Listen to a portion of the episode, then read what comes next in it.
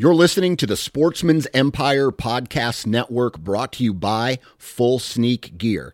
Check out their entire lineup at fullsneakgear.com. Also, be sure to check out our entire stable of podcasts at sportsmansempire.com. New from Moultrie Mobile, the Feed Hub offers first of its kind cellular connection and control for nearly any spin cast feeder on the market. When used with the Moultrie Mobile app, you can monitor feed and battery levels, run feeders on demand, receive alerts when feeders are clogged, and remotely adjust feeding times. The Feed Hub is ideal for anyone who maintains feeders. Remove the guesswork and save time by planning feeder maintenance before you drive to your hunting property. For more information, visit moultriemobile.com. You're listening to the Sportsman's Nation Podcast Network, powered by Interstate Batteries. From your truck to your trail camera, Interstate Batteries has you covered. Visit your local Interstate Battery store today or online at interstatebatteries.com. Interstate Batteries, outrageously dependable.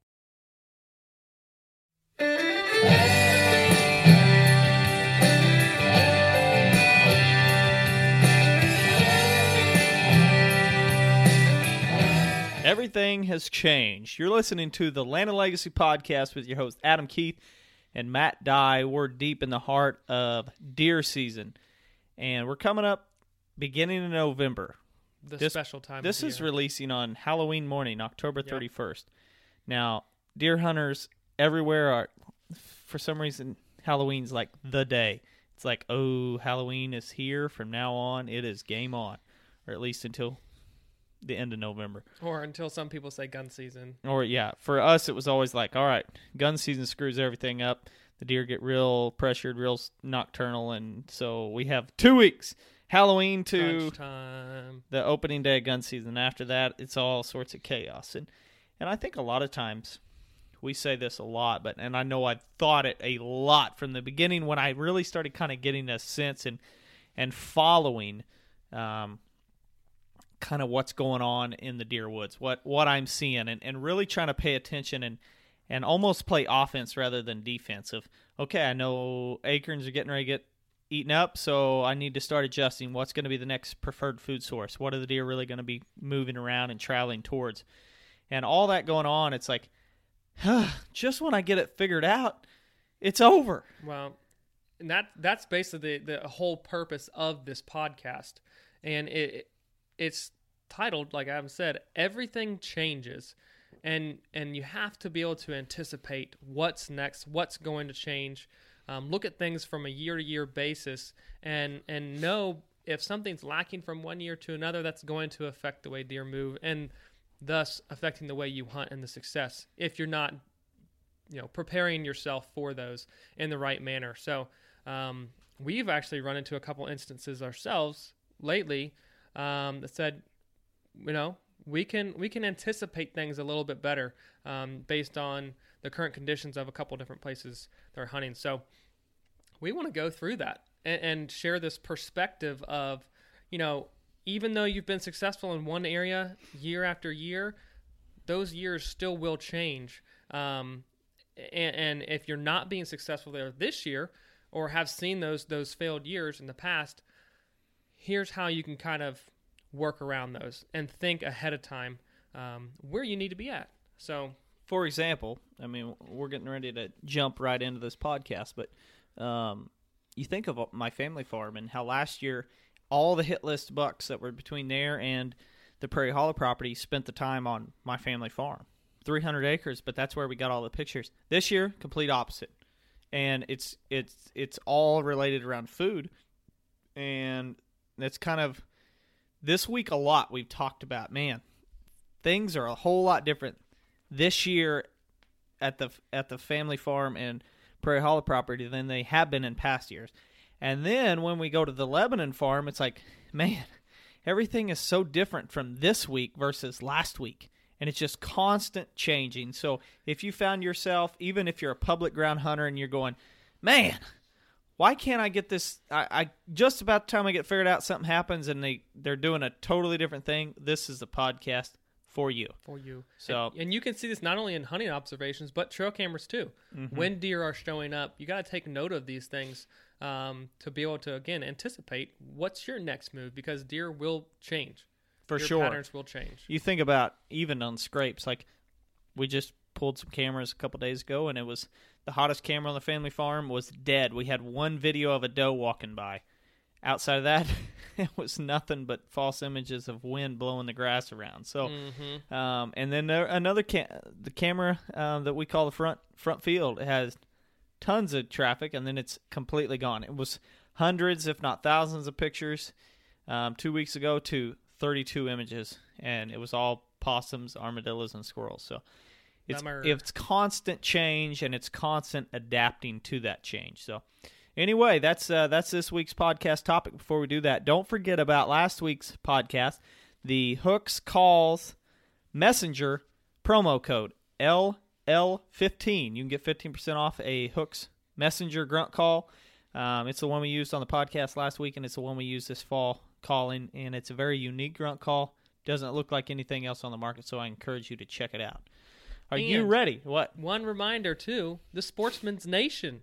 It is I mean, it's kicking off next week, so beware, be watching, look for the changes, and um, be sure to share it with your with your hunting buddies. It's going to be an awesome network of, of a bunch of different podcasts coming together, joining forces, and hope everyone um, is excited as we are for it. It's going to be fun. All right. Everything has changed. Let's just start out with a story. A and and, lady. and we'll uh, start out with the Lebanon farm because that's kind of what triggered this whole podcast starting out. And it is, as you've heard in past, it's a working cattle farm. It's got crops on it, so it's a majority of open ground.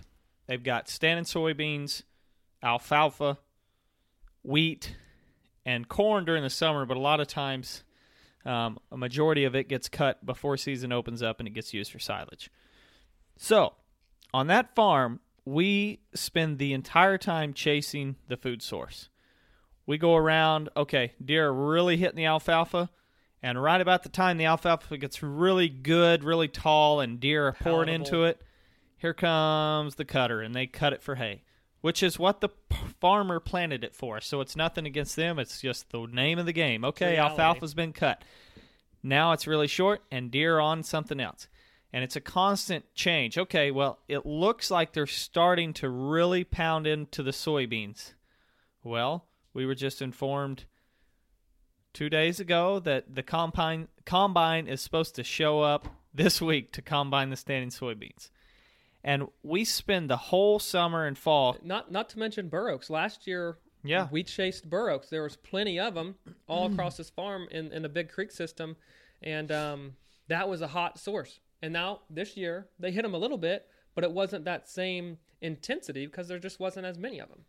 Yeah, and, and and I don't. I mean, there was a little bit of action on them this year, but not much to even really Not- consider hunting on. No, no. Um, and so that's some years it's acorns. Last year, like Matt said, they really weren't hitting the alfalfa till very late in the year, um, and it was it was all about acorns. So, um, and I'm saying acorns as much as I can for your brother.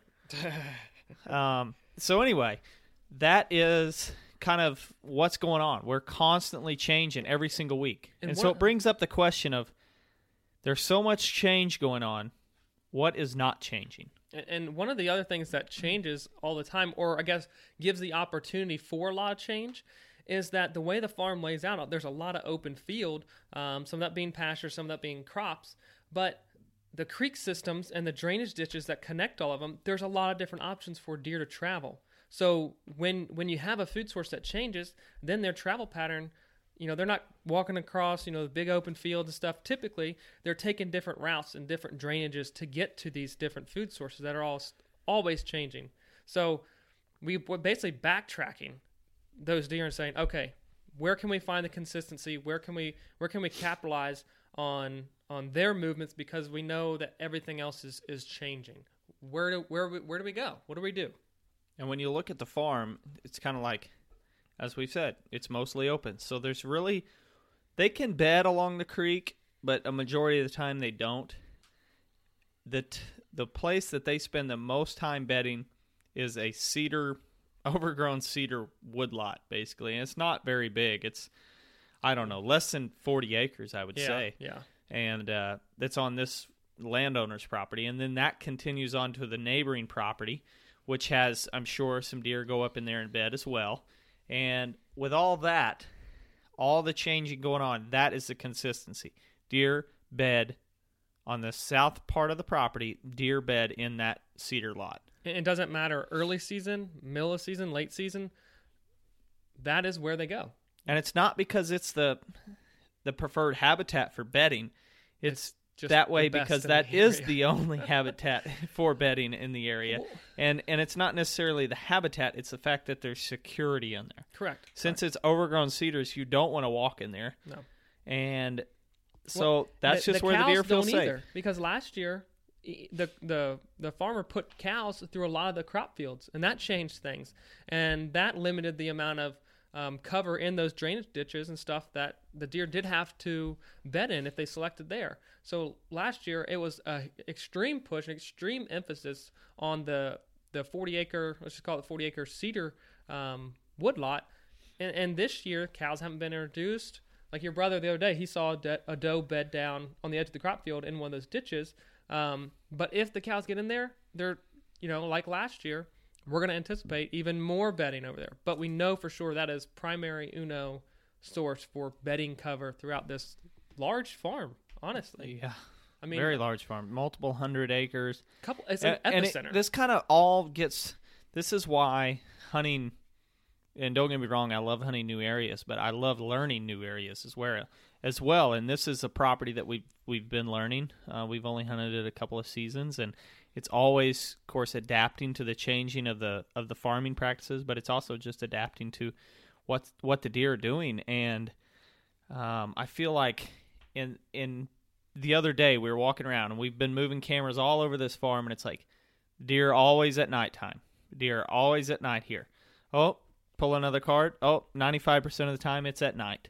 The only time it's daylight is when we had a massive cold front. Okay that's really not a good judgment on that.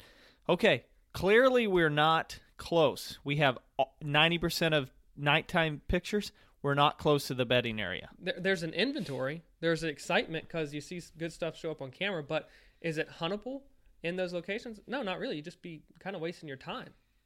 Yeah. And I and so as we started really understanding that, okay, deer are still nocturnal here. Move it a little closer to that bedding area. We might get a little bit more daylight picture, not much. Okay, st- we're still a ways from the bedding area. And then when we started putting cameras right up close to that bedding area, it's like, okay, this is when we're getting the morning videos and the afternoon videos and or pictures and clearly deer on their feet during daylight around this. And as you would note, as you would guess, it's getting closer and closer to that bedding area. Well, just we, we honestly thought about it most mostly in the tree because the the stand that we hunted the, that one morning, um, within shooting distance or within spitting distance, really there was a wheat field that had just been planted and wheat was coming up. There was an alfalfa field that had just been cut, but was I mean, deer were, were, were hitting that a week prior. And there's standing soybeans 50 yards away across the creek. But this this creek system has a little bit of a woodlot that funnels deer basically to what we know now the wheat, the alfalfa, and cut soybeans. Or, or soybeans, standing soybeans, excuse me. And basically, there's those three options. So we know now, okay, we've had a really good frost. They just cut the alfalfa. They're not likely going to be taking this trail as much. So, do we need to move the stand up? Well, if we move it up, we'll have a little bit better of an idea if we can get into uh, the area or at least see where deer are entering that, that cedar block um, from the standing soybeans because we saw some deer in there that morning. But then we're actually in better position to cut deer off um, going to the wheat. But that stand that that place what we saw, really it's it's only one option. It's either you hang here or you just leave it where it's at. Um, and it's a triple walnut tree. And every time you're, whenever you have deer on a very irregular pattern, and you, the further away from regular you get, you drift into the irregular. So we can the stay in the same tree, and we'll see deer, but the chance of them walking within range is very slim. I mean, But the closer we move to that bedding area, the more likely we're going to get the majority of the deer herd to move by. it's a probability game. Yep. We we want to be closer to their more consistent activity, but not alarm them though either that we're there, and that's what moving this stand um, is going to do for us. We've got that creek bed that we can walk up and get to. Basically, it's a, it's an intersection of a lot of different habitat types. That corner of the 40 acre cedar block is there. There's a pasture.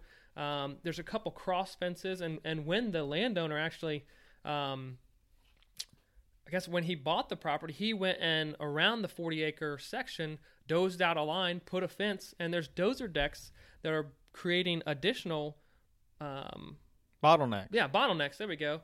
Bottlenecks in that area that deer are basically forced to walk through there, um, and it's and it's going to be an incredible set. We haven't been able to get there yet, um, but now we've just we've realized that getting in there tighter because it, we're we're putting too many eggs in a basket of food sources when the consistency is is the bedding on this property. Um, and that might be the same for for you on a, on a property. You might be in cropland, and you're frustrated because you never know when the farmer's going there. Um, you show up one day and the crops are just gone, and you're like, "Well, last week I was hunting here and 40 deer piled into this place," and then you sit there that night and five come out and and eat on spilled grain, and, and, and you just have to anticipate it and know that okay, this is going to change. What's my next move? Yeah, and it could be totally different. And we'll go into another example of, of the consistency and inconsistency of, of the Prairie Hollow property. And right now, what's inconsistent is where they're bedding. What is consistent is what the preferred food source is.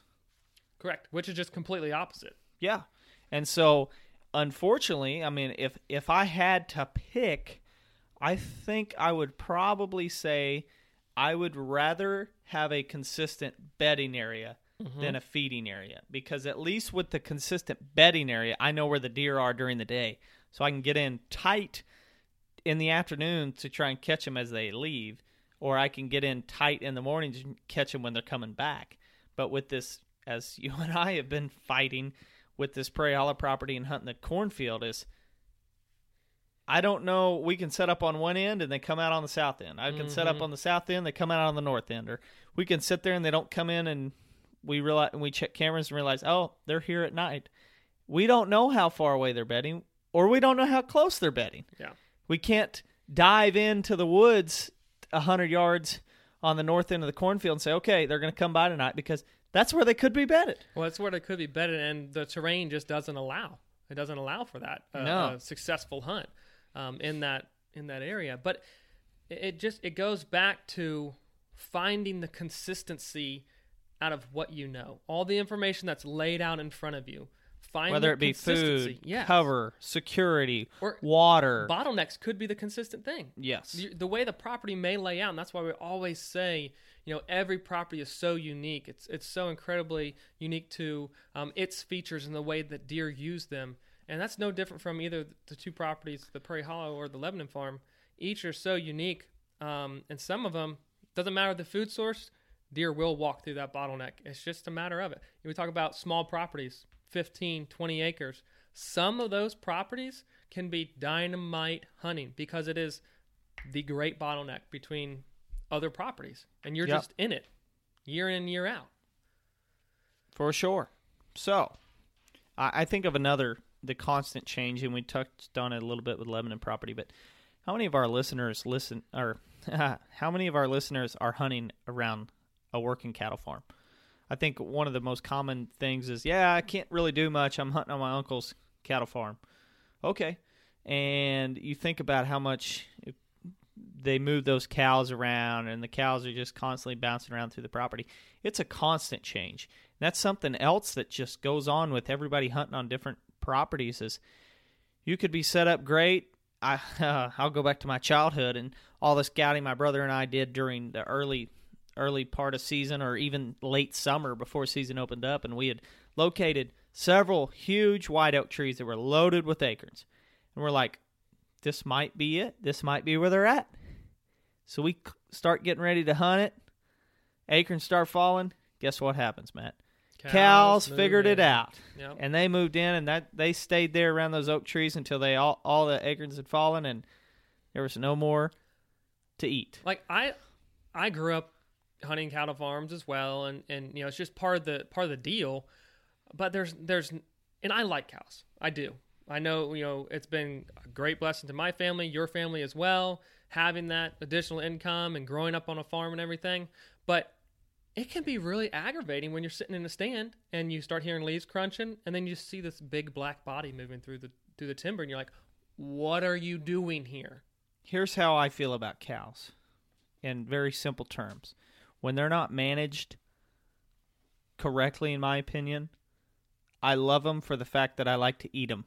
Right And that's it. Outside of that, I hate them. what's for because dinner beef they are constantly messing up the hunt. Mm-hmm. They're moving in, they're bump, they're just around you, or I'll just use the example of the other night of yesterday when we were moving the redneck soft side blind oh, from Oh, our yeah. turkey spot, yeah and I noticed driving by, and I'm like, that that cover looks a little weird. blind window looks a little funky on that. Thing. Yeah, and what we've noticed was, if you know anything about the redneck soft sided blinds, is um, they have the vertical windows and horizontal windows. Well, the vertical window looked a lot longer than it should.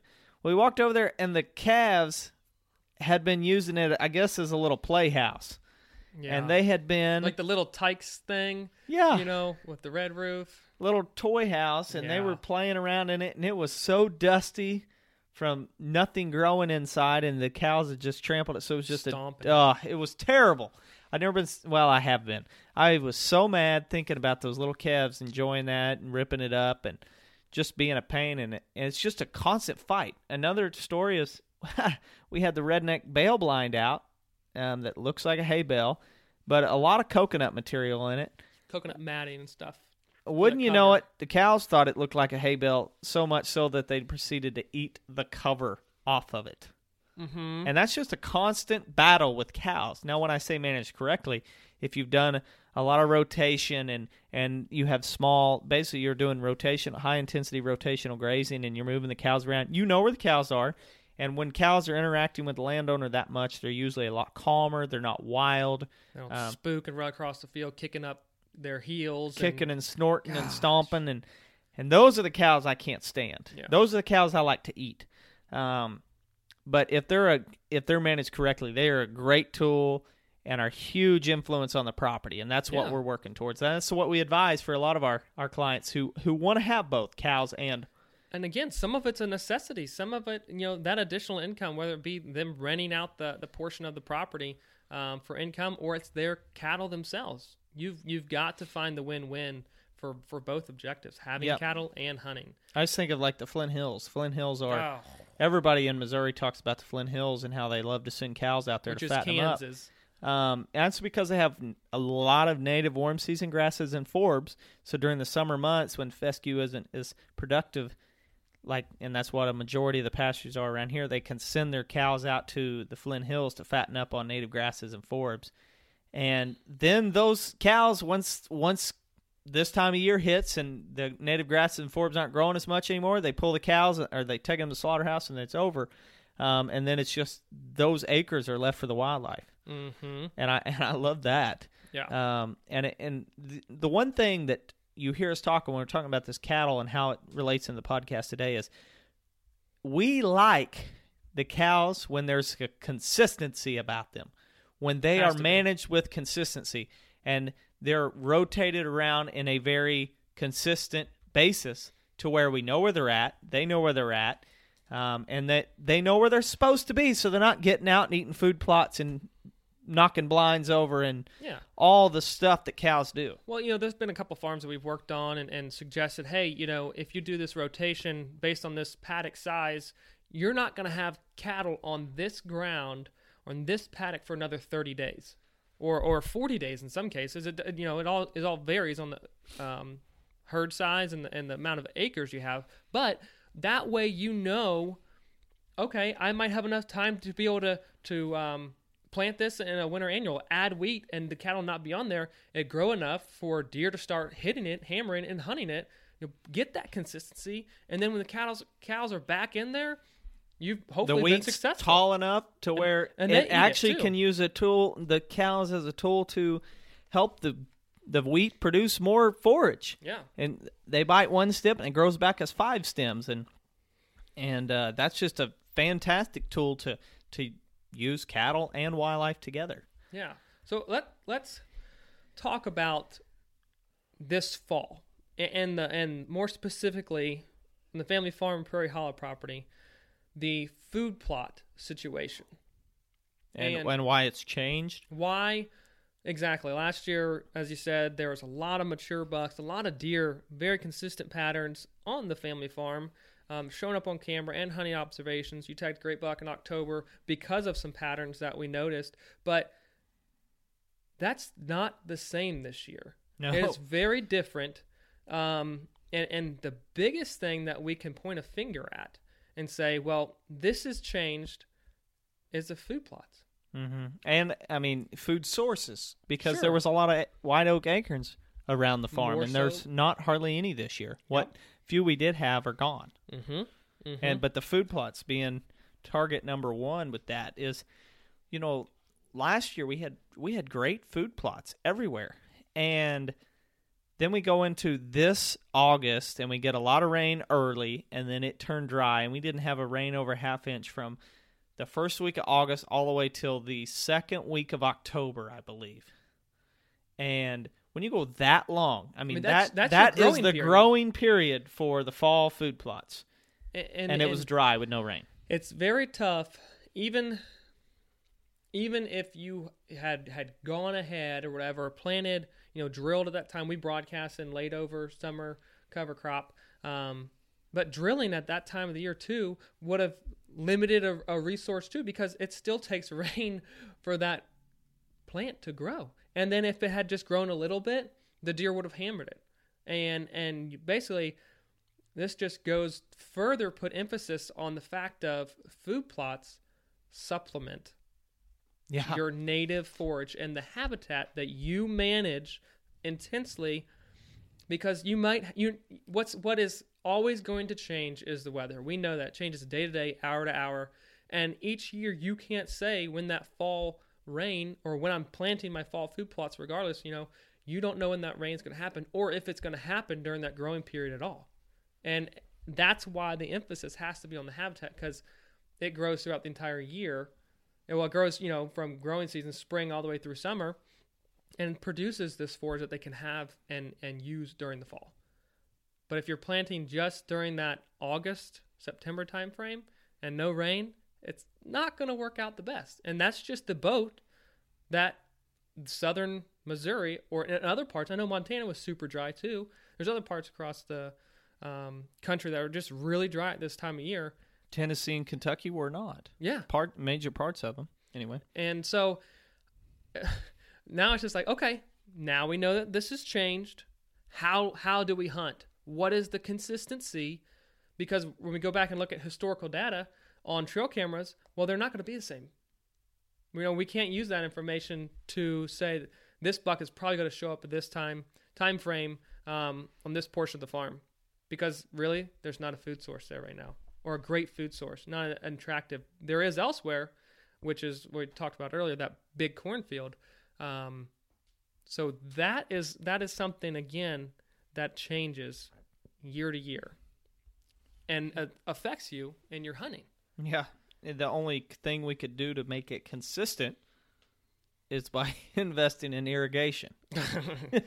which would be Uh, not ideal, yes. So, um, but if you have one food plot, you could do that, I guess, if you wanted to. But Mhm. we don't usually talk about that a lot because it's so much, so many man hours to get that going. But um, and that's that's where you look at the Lebanon property. Okay, here's the consistency. Look at the Prairie Hollow family farms, and oh, guess what? The only consistency when you look at the cameras, you we had good buck Wheeler, that big eight pointer, and he was consistent around this one portion of the farm.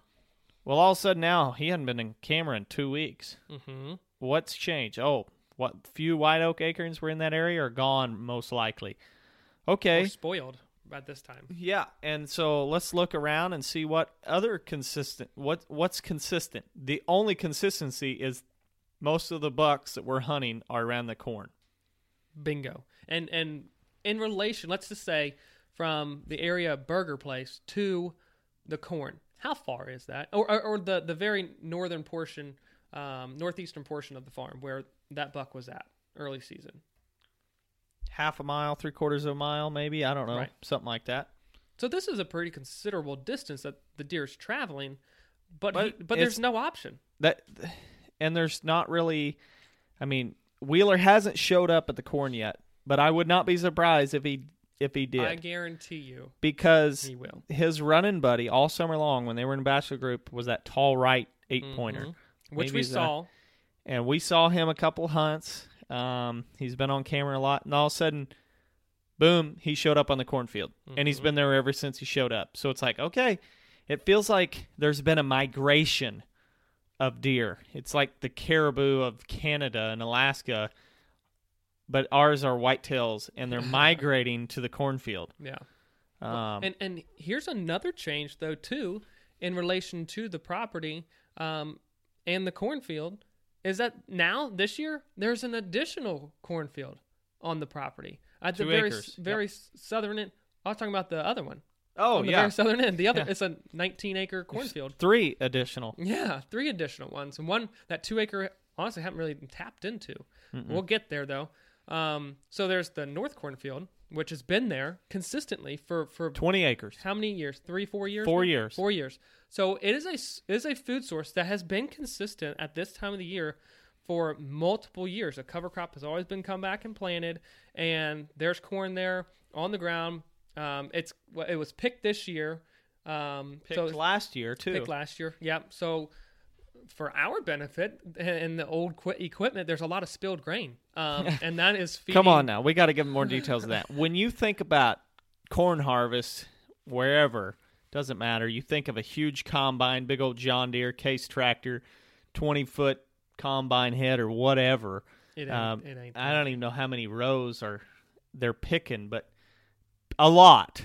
And you think about that, and you're like, "Wow, okay, yeah, they're doing a corn harvest." No, not what, not the way we hillbillies and Prairie Hollow do it. You can't even get a combine on those fields. You can't get a down the road. Period. So we have to resort to not we, but the farmer that leases it has to resort to a two row picker.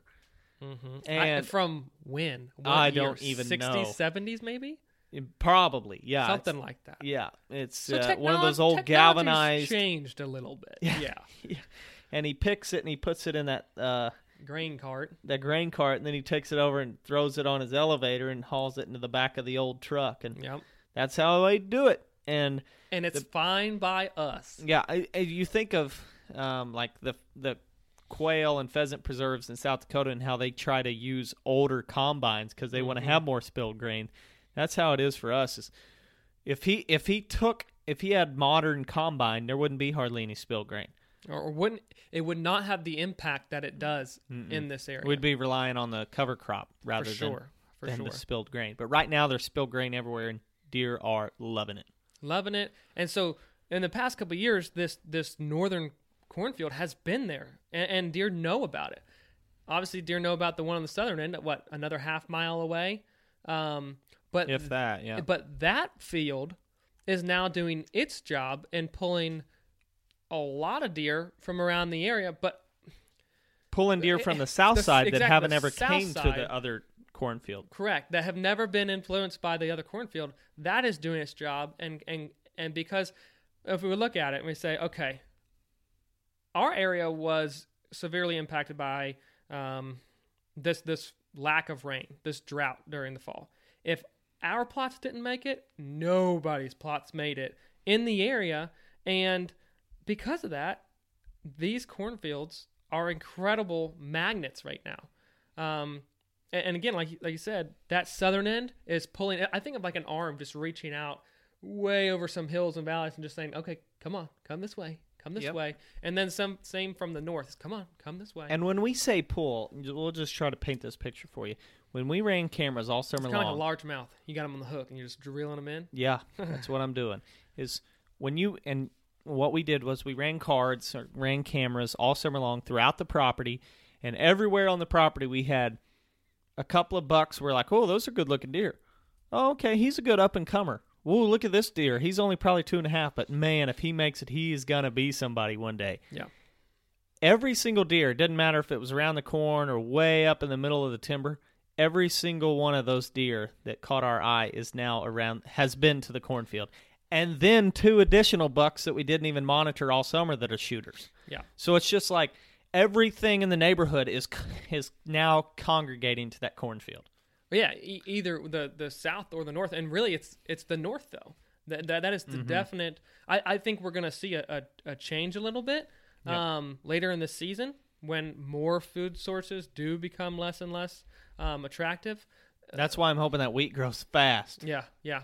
I mean, muzzleloader season. I'm just anticipating that time frame, that Christmas time.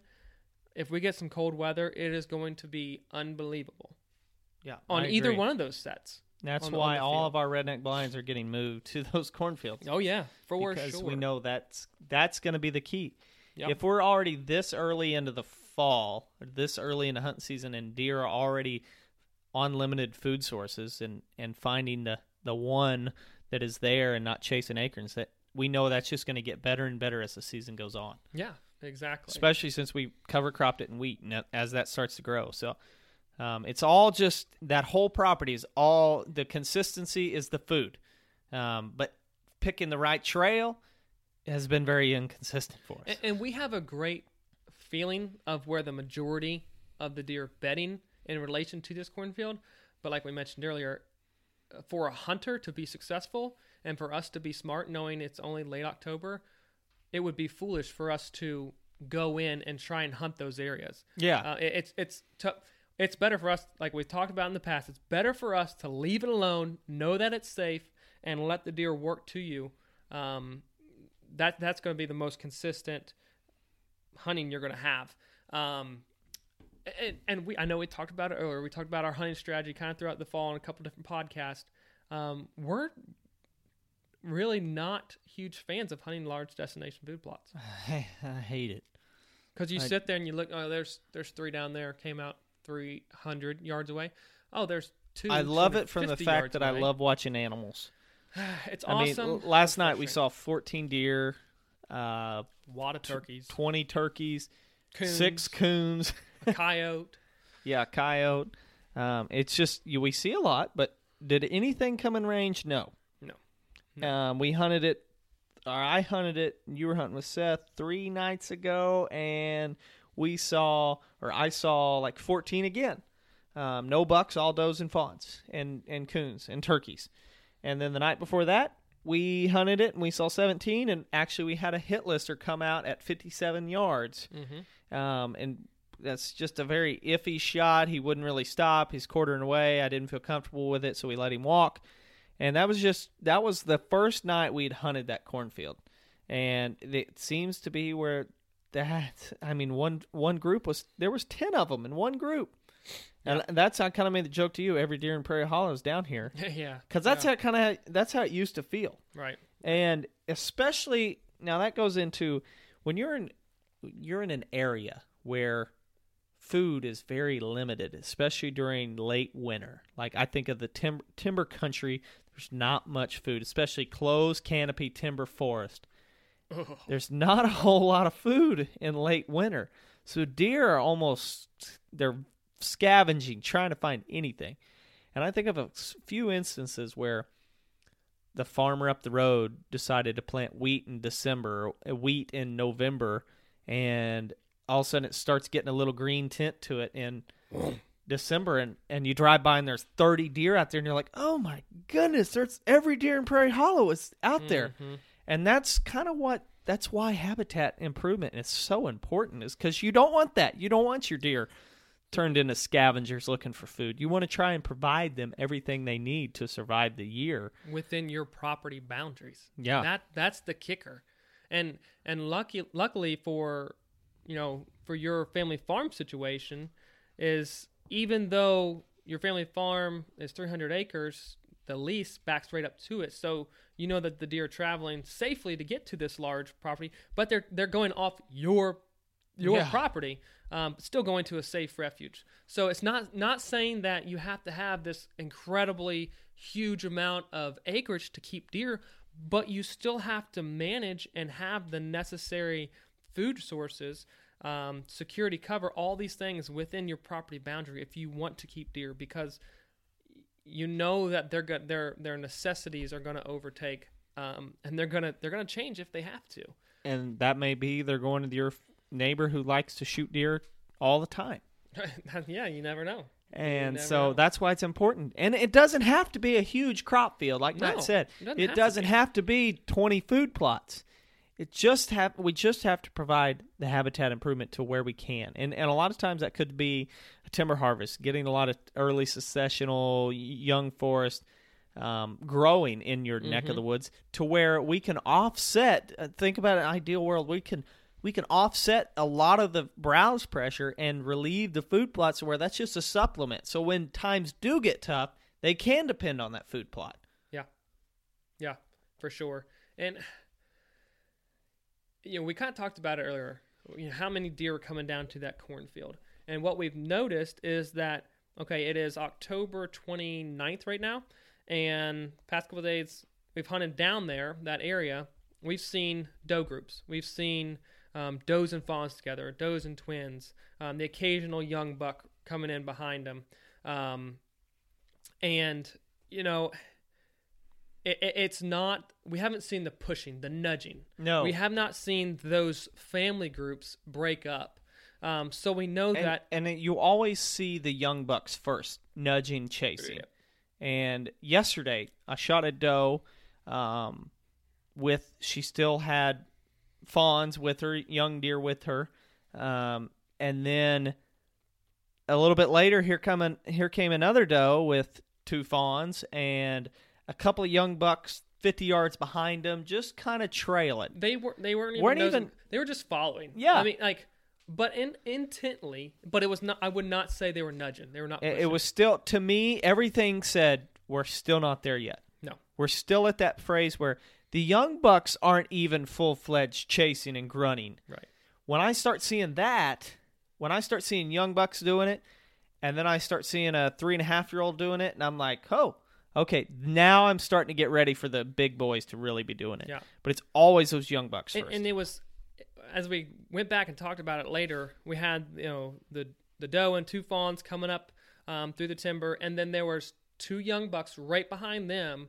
um, i mean directly behind them just kind of visually trailing them and then what what this i think Two and the a half. observation yeah yeah it was definitely a two and a half year old um, comes with that group but this buck the two and a half year old was basically to the west and we kind of had like a southeastish wind at that point um, and he was to the west of the doe groups. He was not following directly visually behind them but he was staying in relation to them scent checking as he was going through the timber. Not pushing not nudging but just being that much smarter. I think over the years he's probably learned a little bit more um, and stayed in in thicker cover He learned how to play the deer. wind. exactly Just like I over the years, I've gotten, I know how to play the wind with you. Last night in the Play stand, wind. I didn't know how to play the Oh. wind with you. I set down wind. You did. you, I, was, I, was, I was like, where are you going with this? Yeah, you didn't know that. Yeah. So we've talked all you you guys food. have have followed along for 44 minutes into this podcast and you've heard our stories and we're talking about the inconsistencies and the consistencies and trying to plan our hunting strategies accordingly. But lo and behold, we're going to talk about habitat improvements now. Boom. How how can we take all this information and hunting strategy and turn this into habitat improvement? Right here it is for you. When we think about the inconsistencies, eh, let's just use the Prairie Hollow property. The consistency is the cornfield, the food source. And that's going to be there. That's going That to was, that continue was to be planted in the spring. We, we knew that was going to happen. But the inconsistency is where they're bedding. So how can we make the bedding consistent? Now, if it's your own property, a property that you lease, that you can basically a property that you can do improvements on, you can run a chainsaw. What we can do now is strategically place these bedding areas. Let's try to break up this very monotonous type habitat where it's closed canopy. everywhere. It's homogenous. It's the same thing. There's no, there would be no reason why deer wouldn't bed 100 yards off the field today or 400 the next day. No. Why? Why would they change? I mean, why would they not change? It's the same thing, right? So what we can do is improve and make bedding areas but not just make bedding areas. We'll make bedding areas and strategically place them to where okay, during the winter, here's a south facing slope. This is where they're going to bed in the dead of winter. And even even though we have made those bedding areas, and we'll we'll get into what we mean by making a bedding area, but we know that those are going to change too. Yeah. Like even throughout the season, where they going to select Yeah, exactly. That's a key word. Not Yes. that they're going to change Correct. We're not going to like just transplant a bedding area around the farm. and they're not going to change from day to day. They're No. changing from season to season. Yeah. As far as season Early temperatures, season. early season, mid season, Yes. late season, not deer season, turkey right. season. Right. So they will change. So if we strategically place these small, and we, we say bedding area, what we're really going to do is two to three acre, maybe five acre, clear cut, treat stumps, get early successional, make it thick and nasty, make it a great edge, but also put it in a place that we can't hunt. We talked about this five podcasts ago, putting them in a place where we can't hunt. Actually, deer feel safer because that's where the swirly winds are. And we're going to put them there with certain winds, so they'll have it for early season. There'll be another one for late season, and that we know, okay, that's where they're bedding, and this is where they're coming. Now, how can I get in between those two things, bedding and feeding? And, and for instance, we know this cornfield is just deer piling into it. We don't know exactly how far off the field they're bedding, but we wouldn't ever go and say, okay, I'm going to go in 100 yards or 80 yards off this field edge and start cutting to make one of these two, three acre clear cuts. We don't want that because there's no way for us to be able to get in between that safely, comfortably, and hunt deer and transition. I don't want to put a lot of pressure on the bedding areas. Um, and I don't want to put a lot of pressure on the feeding area. Exactly. I want to be in between where deer pass by. So when I get there, they're not there. They're going to come by, and when I leave, they've already gone by. And you know what? You know what hurts me is climbing down at the end of a hunt on the edge of a field. Yes. That just hurts me. Yeah. Or we sit there till eight thirty. My wife's blowing up my phone. Go, where are you? Oh, I'm sitting in the In- tree in- in the because there's deer close, and I don't want to. You want to talk about sounding crazy? Yeah. Seriously. So We don't have to a- explain ourselves anymore. that that's where it's just like, ugh. So I would rather find a spot, transition area, to where we can get in between the two. That's ideal. Those are the setups to where you may not get to sit on the field and see it for. You may, depending on the fi- the vision, um, but you're not going to be able to sit there and see deer feeding and all that fun stuff. But you're going to be able to see deer going to and from and have no idea that you're even in their world. and and here's the thing. Right now, we have one consistent destination that we know deer are going to. And let, we can take it that Lebanon property. We know deer are going to that that bedding area. We know at the Prairie Hollow property deer are going to the, cornfield. But now, let's say, okay, I've got these bedding areas at the Prairie Hollow property that I've, I've designed, or now I've gone and really planted um, some great food plots, had great success in Lebanon. Now the consistency really happens. It really shines because that food plot isn't going to really change throughout the fall too much. It's still going to be a great um, resource and deer to come through there. But I've got two areas that are very consistent. So if I have two areas, uh, basically a start and a finish line that are really consistent, then the transition area, the way, the path that deer are going to move from one consistent area to another is going to be consistent. Especially if we put like we've got a great bedding, we've got a great destination, and we've got we're using the terrain to where we know they're going through this saddle. We then offset that with a small Kill plot area. kill plot. Oh, now we're getting somewhere. Now we're cooking with peanut oil, as Phil Yes. Roberts has said, because we've we've used the terrain to where okay, they're traveling through the saddle to get here. it's a broader saddle, so I can plan a little bit of area. The wind's going to work, but this kill plot's going to neck them down that much mm-hmm. more. Because now, as we know, deer are very much br- foragers, they're browsers. They don't eat the same thing over and over and over. So if we can give them some greens before they go eat grains, bingo. And and if you know, everyone's observations are different. You say deer are foragers. Well, they don't eat the same thing. How can you say that? They come out to the soybeans and just eat them, eat them, eat them, eat them. Yeah, but what do they do after they leave? What do they do on their way to that? What do they do when they get to the edge of the field? Yeah, they eat the browse on the edge of the field. And and I, don't don't don't try and tell me you don't have weeds in your food plots. yeah, Look at I, I think of some food plots whenever you have like pokeberry growing along Mhm. along the edge or ragweed along the edge, and they're all browsed. they're torched. And it's like, torched, yeah, exactly. They're not eating the same thing. Yep. So basically, uh, and I, I, I go back again to the. Let's, If let's imagine i- a before we do that, if they are eating the same thing, there's something huge. again you there's, there's put too huge much problem. emphasis too much emphasis on one thing and again diversity is king diversity is king in habitat diversity is king in a bedding area and and and the bedding areas that you have whether it's a north facing slope south facing slope in areas that have consistent winds so on and so forth diversity is king. Anyhow the start line the finish line if you can if you can manipulate a property or learn a property that has got a consistent start line and a start and a finish line you can hunt very successfully. And that is what you look for. If you don't have that then then we have the opportunity to do more habitat management and improve it so the deer are bigger healthier and the hunting is better Yeah. that's awesome well let's talk about public land too we can't forget about those guys and I have another and- story I want to talk about too, though. okay well hit that story Let's go with that, and then we'll do public ground. Okay. When you think about Lebanon and, and anything basically that's that's ever changing, how do you, when we look at when we talked about Lebanon and that it is a bedding area that's not changing, but it's cedars.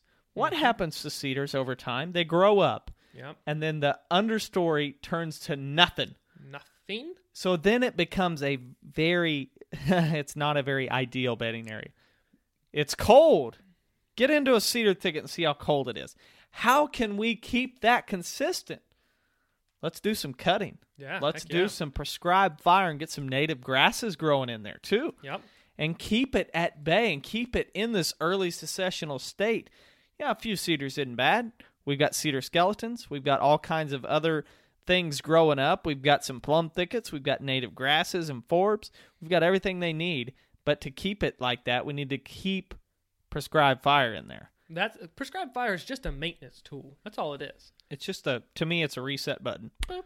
It's like, okay, click, click, click, click, click, time goes on.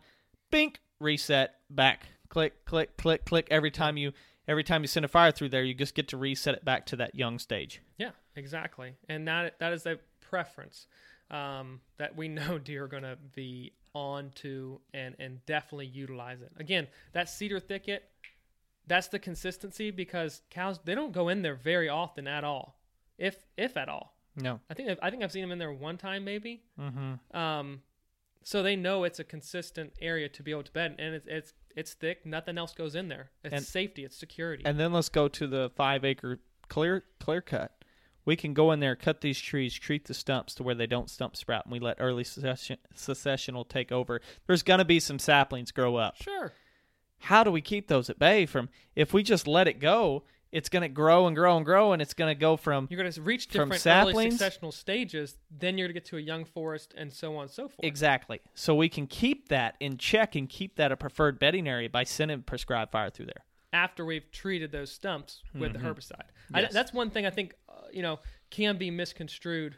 You know, just because you go and cut trees, you have early succession. No, you've got a young forest, but you have to maintain the early success. You're going to have some early successional species come back, but it's be very temporary before Mm-hmm. Yes. those get choked out. and i and i e- even made this mistake is um, oh yeah we'll just send fire through and kill the trees well how often i have seen it very rarely to where a fire actually kills a tree Now, top killing and killing are two different things. I've seen fire knock a lot of trees back to where only top kills it and the stump sprouts start coming up. But when we say, if we're talking kill, kill, it has to kill the roots, and that hardly ever happens That's with prescribed fire. extreme, If it's fire. if it's hot enough to do that, you don't, you probably have other problems. you don't want to be there. Um, and so that's what we're talking about as far as putting herbicide on it because that actually kills the The tree root system. Yeah. and kills the root system rather than just top killing it. Because Right. if you just top kill it, you're going to have to keep coming back year after year with, or not year after year, every two years with fire to knock it back.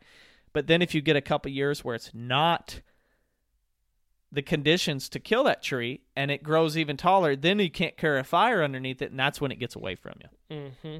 So There- that's what I that's what my story is. But- what on public ground, it's always changing, Yes, always changing. and sometimes it changes and you don't even know it, and you and there's no reason for you to know it, but it could change because, um, The, the, the one guy from people. the one guy from two down two towns down has been in there the last three days and is and staying out of that clear cut or staying out of that bedding area. He's walked right to the center of it and blew the deer out. So now they're at a different bedding area. Yeah. That's something that happens all the time. It's happened to me, and I know if you've hunted public ground long enough, it's happened to you too. It's just a matter of time for you to run into an instance where I was seeing deer left and right in this place and got a great cold front going back out and it's dead. What the heck happened? Well, Yeah. we know that deer are going to, they're driven by fear. We know that they're going to change their pattern if fear is, is fear is influencing them. Yeah.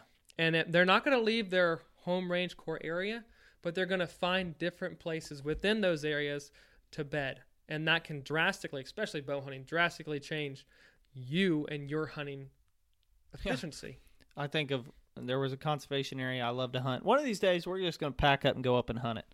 Um, in northern Pack up, moving out. northern Missouri, and the only consistency we could find was this little inholding that was ten acres, but it was like kind of rough and gnarly and didn't really seem ideal. There wasn't great timber in it. No one really in their right mind travels to public ground to hunt 10 acres. No, However, in this and it was right next. There was a road. It was at the T in a road, so it was right next to.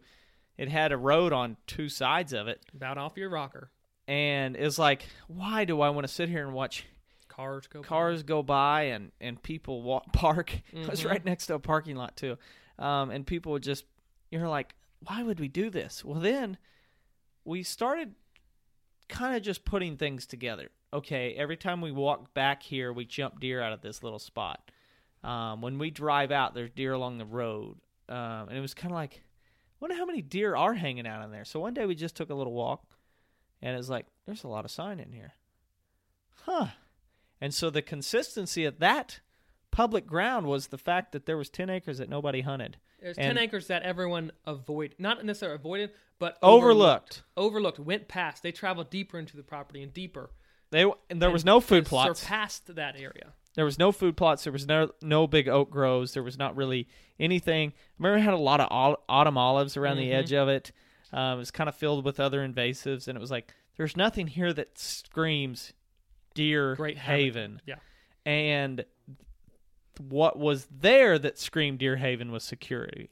And I think that right there is the telling story of even though you, you're in a managed area that has other great habitat features in it, security trumps those. You have to have all those features together working to have deer consistently moving in areas that you basically are planning. I I think about it like this: I could have hundred acres of a food source of the best looking brassicas and wheat and everything in the world, but let's just say it's just hundred acres. There's nothing adjoining. It's just a chunk of land. I don't have deer there. I can't have deer there. Mm-hmm. There's nothing to keep them surviving. But if I took hundred acres of just brush and thick, nasty stuff, I guarantee you look at any city and or not any city, but most cities, and there's a ten acres of just brush, and there's a pile of deer that live in there. Yeah. And and that's the difference. It, it takes the security for a deer to survive. For sure, for sure it does. And those are just instances we've seen this year and, and the public hunting, you know, in past years of everything is going to change throughout a certain portion of the season. And and it takes the, the right perspective to be able to identify things are changed. Things are different from season to season. And if I want to remain successful, if I want to be successful, I can't continue to hunt the way I'm hunting. Don't be afraid of change. Honestly, embrace it. Embrace it, and then if you want to combat that, Embrace it and capitalize on it. Yes. No, take the change that you know and and change your property for the better. And you're going to punch more tags because of it. If you can if you're sitting there going, "Boy, my property's always inconsistent." Make it consistent. Do Yes. some habitat work. Improve the habitat. Do prescribed fire. Make it more consistent than any of your buddies so you're the one punching tags rather than getting mad coming in on the office on Monday morning and your least favorite coworker's always killing them. Create a start and finish line, Yep. and you will have consistency. If you don't have those, then you're probably You're hunting deer that are inconsistent. I was That's it. a different phrase, but yeah, Well, I just said it for you. there we go. So, So- find it, embrace it, and capitalize on it. Yep. Do work. Do work. I think that about wraps it up. We're right on time. Perfect. Right on time. Well, there you like guys it. go. That's this week's podcast. Um, everything has changed. Now we're going to do the habitat work and combat for that and, and punch more tags because we know what to do now. Um, hopefully, you guys have learned something. It's always fun to do these podcasts, even if it is Sunday afternoon and our bellies are full from Sunday lunch. Um, but we are going to wrap this up as quickly as possible because it's time to get to the sand. Matt, We'll see final you thoughts. guys. All hey, right. good luck. Send us pictures. Peace out. See you guys. Big shout out to RTP Outdoors, makers of the Genesis No Till Drill, the Goliath Crimper, and the Groundbreaker. Without their support, the Land and Legacy podcast wouldn't be possible. For all you food plotters out there, be sure to check out rtpoutdoors.com or check them out on Facebook. Thanks for listening to another episode of Land and Legacy's Hunting and Habitat Management Podcast. If you like what you hear, check us out at landandlegacy.tv. You can submit a viewer question right there. And we're answering on the podcast. Or find us on Facebook and Instagram.